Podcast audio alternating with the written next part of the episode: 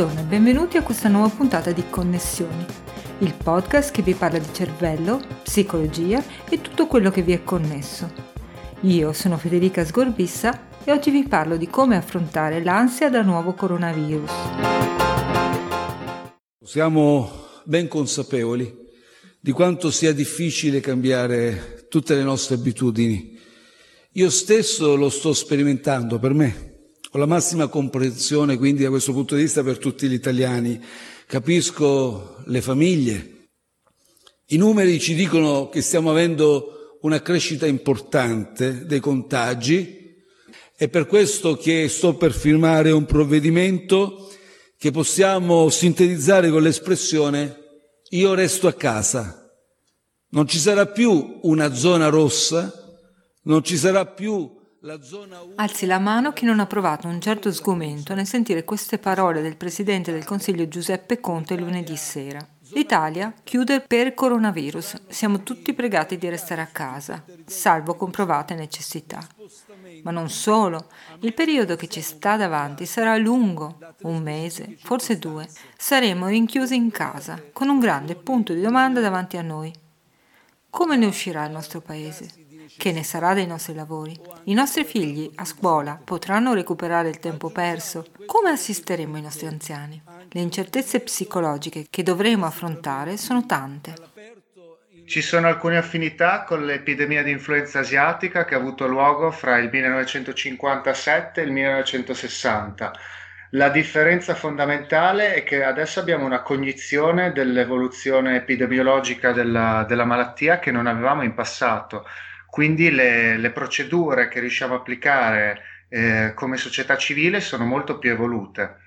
Questa è un'implicazione molto forte anche sulla nostra percezione di queste eh, misure che applichiamo, eh, perché ad esempio queste misure che non sembrano così ehm, restrittive, ad esempio lavarsi le mani, eh, mantenere le distanze. Le indicazioni che erano state date in un primo momento sono state sottovalutate o non applicate alla lettera perché appunto si trattava di misure che non sembravano commisurate alla, alla crisi che stavamo vivendo. Eh, alcuni studiosi americani, tra cui Steven Taylor, si sono concentrati appunto su questo tema.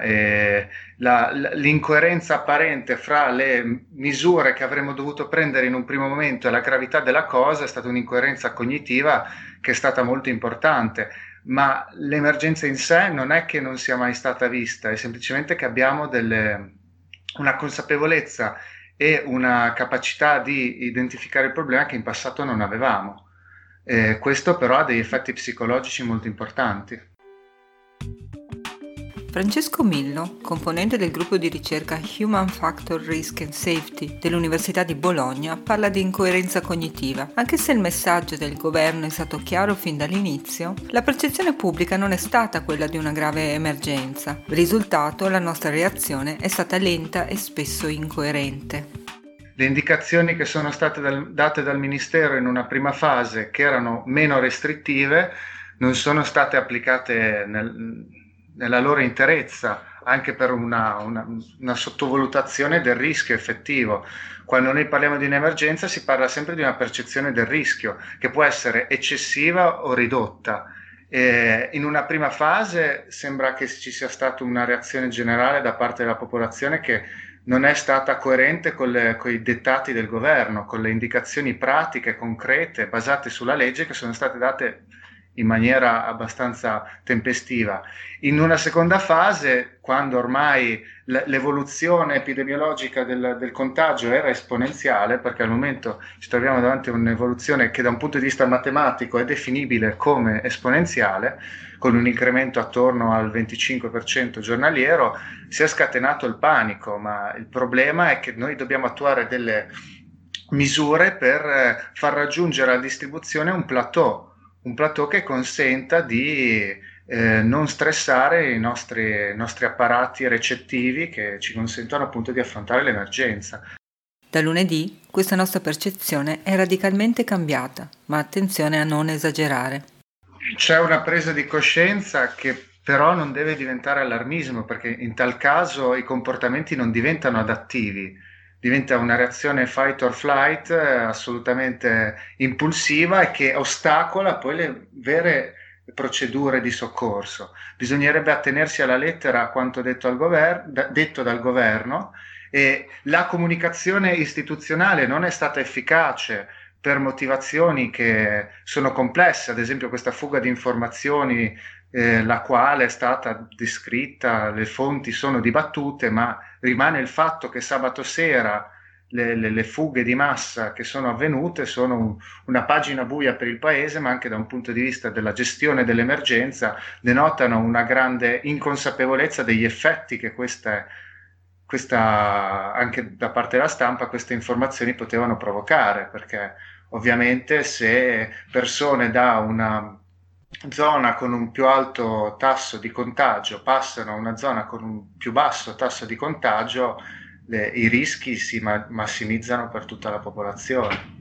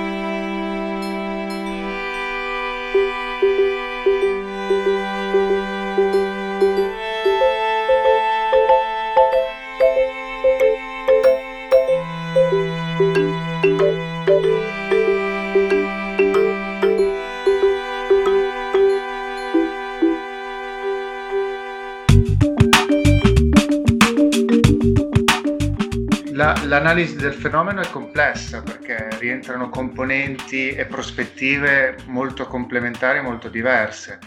Se ci si limita ad, ad approcciare il problema dal punto di vista neurobiologico o secondo la psicologia evoluzionistica ci troviamo a reazioni estreme ma adattive o che in passato si sono rivelate adattive. La questione è che di fronte a una comunicazione del genere eh, alcune, alcune, reazioni sono comprensibili.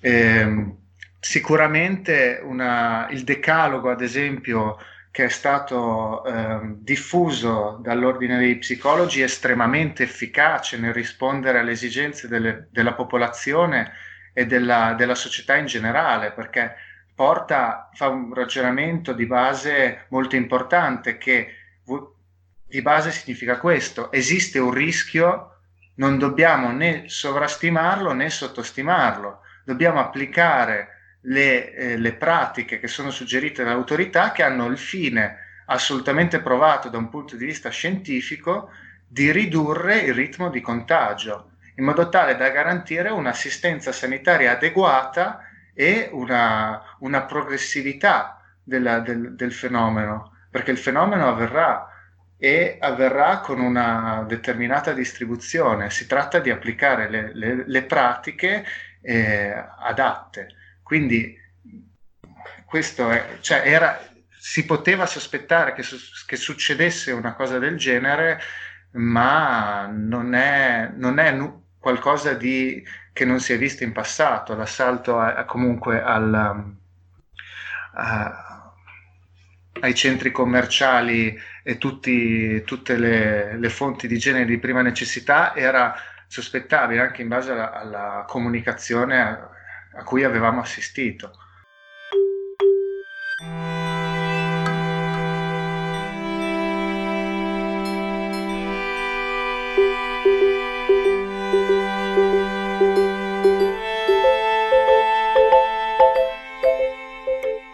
2000 spiega qual è il ruolo degli psicologi in questa emergenza. Eh, a livello scientifico applicare già i principi e le buone pratiche applicate nel, e, pro- e, promulgate, diffuse dal, dall'ordine dei psicologi sarebbe sufficiente a migliorare la situazione enormemente.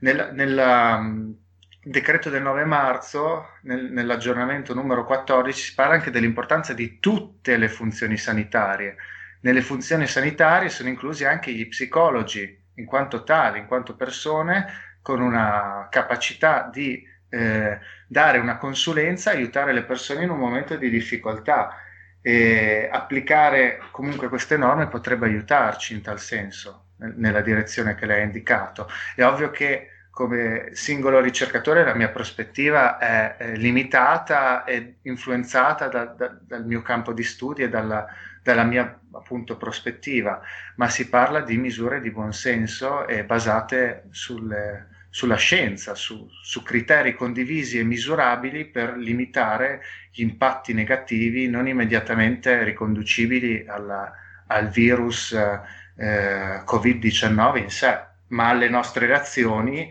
in, nell'interazione con le problematiche derivanti dal virus. Millo è un esperto di psicologia del rischio e delle emergenze. Il suo gruppo di ricerca, coordinato dal professor Luca Pietrantoni dell'Università di Bologna, studia proprio le reazioni psicologiche a livello di individuo e collettività di fronte a eventi eccezionali come quello in cui ci troviamo adesso. Nel caso specifico dell'epidemia in corso, non vi è solo da affrontare la paura generata dal contagio dalle fasi iniziali dell'emergenza. Vi sarà ora infatti da gestire psicologicamente un lungo periodo di isolamento per tutta la popolazione. Quale possiamo pensare sarà la reazione di ognuno di noi? Come si farà a gestirla correttamente? L'OMS ha dato indicazioni chiare sulla, e, e, previsioni chiare sulla, sulla, situazione, nel senso che sarà una, una situazione in un certo senso nuova, eh, che provocherà sintomi di stress e anche depressione, perché ovviamente trovarsi in, in, un ambiente chiuso, senza interazioni sociali, perché l'uomo è un animale sociale, senza citare modelli scientifici, già lo diceva Aristotele, però siamo sociali, quindi noi stiamo cercando di in qualche modo andare contro la nostra natura, contro i nostri schemi eh, automatici. Certo è che eh, si può eh, fare un esercizio della solitudine in un certo senso, se la comunicazione è adeguata e spiega chiaramente la motivazione e la, uh, l'utilità di, di, queste misure.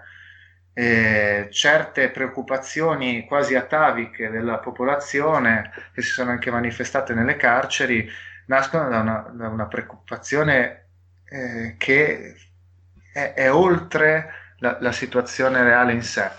Eh, la, nei prossimi mesi ci si può aspettare che ci saranno delle, una difficoltà diffusa nella popolazione. E questo però è coerente con quanto indicato dal governo quando dice ci serviranno tutte le professioni sanitarie, tutte, quindi parla anche di figure che si occupano non solo del corpo ma anche del, del benessere psicologico sia delle persone affette dal virus, sia degli operatori che devono andare, entrare in contatto, perché questo è anche una, un altro tema molto importante, perché vengono sottoposti a uno stress eh, fisico, mentale, psicologico non da poco e ci vorrà una, una partecipazione multidisciplinare eh, da parte di, di, esperti da diversi campi. Quindi ci vuole una, una, in qualche modo un piano, una, una direzionalità che può essere, alcune figure pubbliche in tal senso si sono già espresse con il loro endorsement verso questa politica dello stare in casa. Questo già è un ruolo di modeling eh, che per la psicologia è estremamente importante, però si può pensare anche a nuove modalità di eh, cercare di affrontare l'emergenza che non è solo pandemica ma anche de- della nostra percezione. I pasticci fatti a livello di comunicazione pubblica negli ultimi giorni hanno mostrato anche in maniera piuttosto drammatica quanto la comunicazione sia un mezzo potente, nel bene e nel male, e quanto sia un elemento centrale nella gestione della crisi sanitaria. Certo, eh, un esperto di comunicazione in quanto tale è necessario, uno scienziato della comunicazione è, è vitale, ma è necessario che uno scienziato delle persone che studiano la, la, la, cioè delle persone che ricevono la comunicazione. Cioè la psicologia, se ci sono varie definizioni, ma è anche la scienza che studia il comportamento umano il comportamento umano è derivato da intenzioni, eh, euristiche, eccetera, che vengono influenzati dalla comunicazione e a loro volta la influenzano, perché le nostre azioni influenzano la comunicazione a cui siamo sottoposti. Quindi eh, questo, questo, ruolo dei psicologi non solo come eh, non, cioè, coloro i quali curano le, le, percezioni errate, distorte, ipertrofiche dell'emergenza, può essere anche essenziale in quanto consulenti del, del comportamento, perché siamo esperti nel capire le persone, i gruppi di persone e, e la società in generale. Questo è ovvio che ogni, ogni disciplina ha la sua specialità, cioè la sua specificità. La sociologia ha un approccio su, sulla società in generale, la neurologia si, si, si confronta con, con, altre problematiche più, più fisiche. E cerchiamo, di, cerchiamo di unire tutti gli expertise in quanto scienziati in nome dell'interdisciplinarità, in maniera collegiale.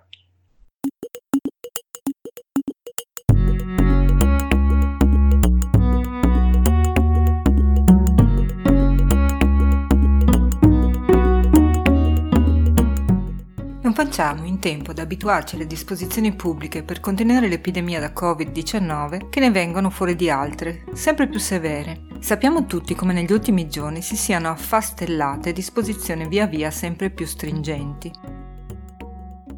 Intanto il numero dei morti collegabili al virus cresce, come il numero dei contagi. Come se non bastasse, non siamo ancora certamente arrivati al picco dell'epidemia, che raggiungeremo in qualche settimana probabilmente. I provvedimenti del governo sono assolutamente necessari. Nonostante questo, un'altra cosa che sta crescendo è sicuramente l'ansia degli italiani e le ripercussioni psicologiche di questa situazione iniziano a destare esse stesse una certa preoccupazione. Per questo motivo ieri l'OMS ha diffuso un volantino in molte lingue con alcuni semplici consigli per gestire lo stress. L'OMS è stata in realtà preceduto in Italia solo qualche giorno fa dall'Ordine Nazionale degli Psicologi che ha diramato un agile vademecum per affrontare dal punto di vista psicologico questo periodo difficile. Trovate indicazione per scaricare entrambi i documenti sulla pagina Facebook di Connessioni.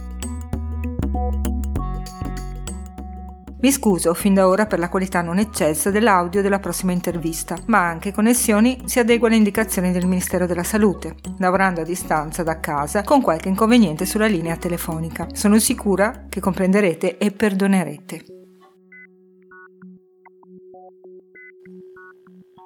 Beh, è nata praticamente da subito, dalle prime notizie ufficiali diffuse dal Ministero della Sanità e eh, diciamo attorno ai primi di, primi di, febbraio quando il Ministero della Sanità ci ha chiesto l'intervento di quattro psicologi disponibili per il numero verde dell'emergenza. Eh, il fatto che il Ministero della Sanità ci chiedesse un aiuto concreto ci ha fatto così, cogliere appunto l'importanza di metterci a disposizione come categoria delle istituzioni. Sì, e successivamente a questo, circa 4-5 giorni dopo, abbiamo, come Consiglio nazionale, abbiamo pensato di uscire con uh, questo vademecum che abbiamo pubblicato, che adesso sarà diffuso ulteriormente anche attraverso altri canali, quali le farmacie, gli ordini regionali, questo vademecum diciamo contro, contro l'ansia e contro, contro le situazioni di questi giorni. Come spiega Calvani, per chi ancora non lo sapesse, esiste il numero verde della protezione civile 800 840 840, oltre ai numeri verdi regionali al 1500, il numero di linea diretta messo a disposizione dal Ministero soprattutto per segnalare i casi di sospetto contagio. L'800 840 840 è il numero verde della protezione civile, ma viene incontro a tutte le necessità dei cittadini, comprese quelle di natura psicologica. Il numero è quello della protezione civile, non, non, è un numero dedicato dell'ordine. Ovviamente la segreteria dell'ordine è a disposizione nella sede di Trieste per tutte le informazioni eh, che diamo soprattutto ai colleghi nostri che possono essere in difficoltà sulla gestione degli studi, eccetera. Il numero, il numero a disposizione è il numero della protezione civile. L'ordine degli psicologi, come spiega ancora Calvani, è ben attrezzato per questo tipo di emergenze e la popolazione può e deve rivolgersi anche agli psicologi in questo momento difficile. Noi ci riteniamo assolutamente pronti e abbiamo dato la disponibilità a tutte le istituzioni della protezione civile, all'assessorato alla sanità, al Ministero della Salute. In regione nostra, così come in moltissime altre regioni, operano delle sezioni particolari di psicologi per l'emergenza, psicologi per i popoli e SIPEM, sono le due, organizzazioni di psicologi accreditate ufficialmente alla protezione civile e per cui noi ci riteniamo assolutamente pronti come categoria a supportare i cittadini in questa situazione che è assolutamente di emergenza, anche se non deve essere dettata dal panico ma siamo pronti, io ritengo, anche eh, in una fase che auspico a breve, in una fase di eh, cessato allarme, quando però si potrebbero sviluppare situazioni eh, di, di, malessere psicologico da, da, cessato, da cessato allarme. Non sarà dunque sufficiente passare questo momento particolarmente critico, sarà invece necessario non sottovalutare anche tutto il periodo successivo, che evidenzierà sicuramente difficoltà importanti e che potrebbero venire trascurate. Beh, successivamente si tratta di eh, come, come, dopo un terremoto, passata, passata il panico, l'emergenza, la casa crollata, si tratta di raccogliere i cocci e ricostruire ricostruire la casa e la vita normale. Così noi eh, ipotizziamo che c'è stato, eh, speriamo, ripeto, a brevissimo o a breve c'è, c'è stata la, l'urgenza eh, dal punto di vista sanitario, eh, le, le, preoccupazioni, i segni di depressioni, di ansia nel riaffrontare la vita, eh, situazione economica, imprenditori, famiglie che devono riprendere la normale routine. Eh, ad adesso portano richieste sia ai colleghi psicologi un po' di questo tipo, supponiamo che aumenteranno ma noi siamo ovviamente a disposizione, abbiamo teatro anche nel Vademecum, non è un peccato chiedere aiuto, anzi non dobbiamo assolutamente vergognarci di chiedere aiuto ai professionisti. Torniamo al Vademecum dell'Ordine degli Psicologi. Che cosa dice esattamente?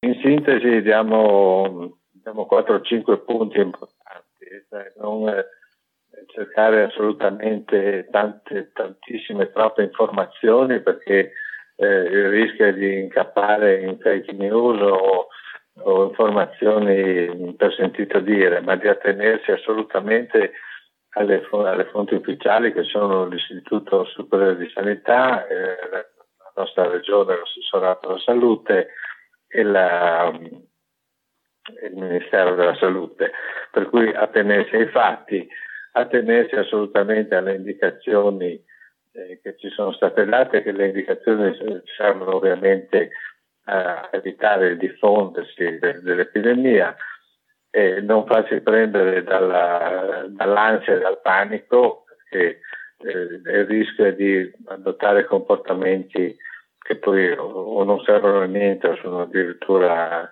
nocivi e eh, cercare appunto l'aiuto laddove, laddove può essere dato dai professionisti, questo, questo in sintesi. Le richieste sono le, le, le, più varie, non solamente dal punto di vista sanitario, ma anche dal punto di vista psicologico, come devo comportarmi con eh, i bambini, come devo comportarmi con i, eh, i parenti, i familiari che sono stato di ansia, eh, per cui cerchiamo di dare un messaggio che vuole essere da un lato rassicurante perché eh, è giusto che sia così, è un momento in cui dobbiamo rassicurare la popolazione e attenerci alle prescrizioni e alle indicazioni comportamentali che ci vengono date dalle, dalle istituzioni.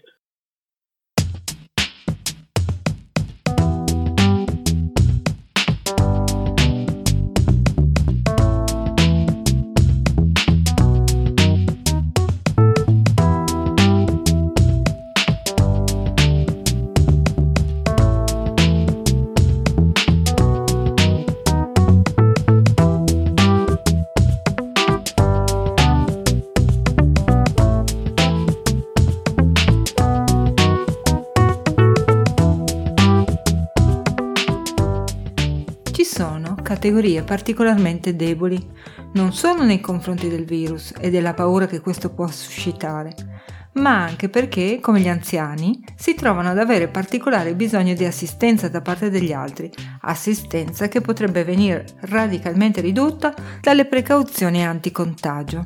Che cosa fare per la salute psichica dei nostri anziani allora?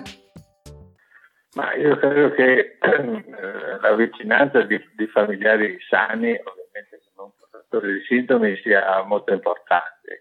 E sia molto importante eh, cercare nei limiti eh, imposti in questo particolare frangente di riprendere, un, di riprendere una vita tra virgolette normale, possono uscire a fare una passeggiata tenendo le precauzioni, le distanze, uscire all'aria aperta, eh, leggere il giornale, cioè, perché gli anziani, così come eh, gli altri, gli adulti e tutti i cittadini si attengano con qualche sacrificio alle indicazioni che ci sono state date. Qui anche l'anziano, eh, se non è completamente da solo e che non sa che cosa fare, può essere tranquillamente eh, aiutato a condurre una vita, eh, una vita normale con alcune limitazioni, luoghi affollati. Situazioni a rischio che ci sono state date. Dunque, tenuto conto delle precauzioni di base, non vi è motivo per lasciare gli anziani in solitudine.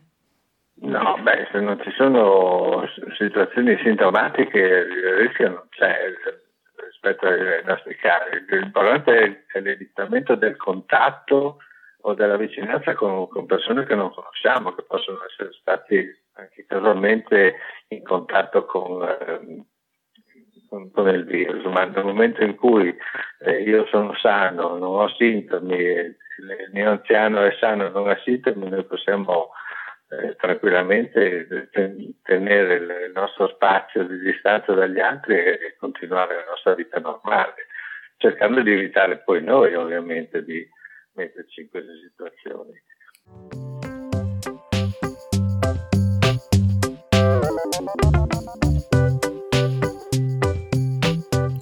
Questa intervista ho approfittato anche per fare qualche altra domanda a Calvani. Gli ho chiesto, per esempio, visto il coinvolgimento diretto dell'ordine con la protezione civile, è stato chiesto loro anche di dare un supporto a livello di gestione della comunicazione nazionale sul virus?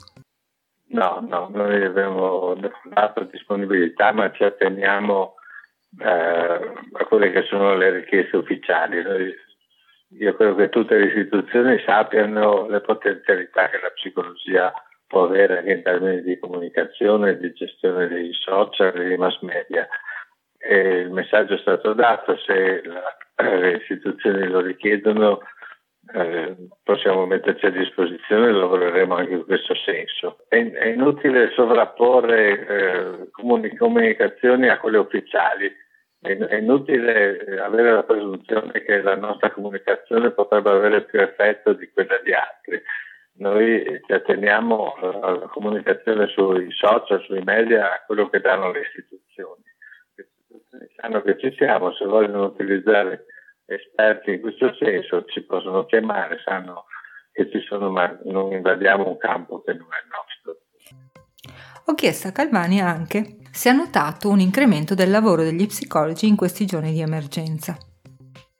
Ma diciamo che sono diversificate le richieste perché alcune sono calate perché c'è la paura di, del contatto, alcuni appuntamenti sono stati disdetti, altri sono aumentati. Eh, trovo una, almeno dal monitoraggio che abbiamo fatto uno standard abbastanza costante nel, delle visite e delle richieste è cambiato un po', ma eh, diciamo che è costante.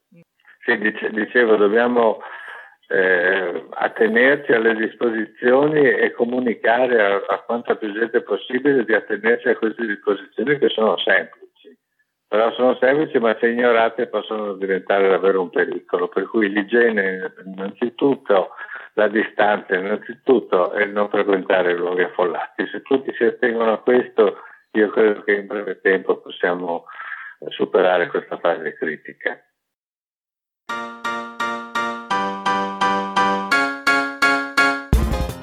Per questa settimana è tutto. Come vi ha detto Calvani e come ricorda anche l'Ordine degli Psicologi, vi ribadiamo che è importantissimo rispettare le indicazioni date dal Ministero della Salute.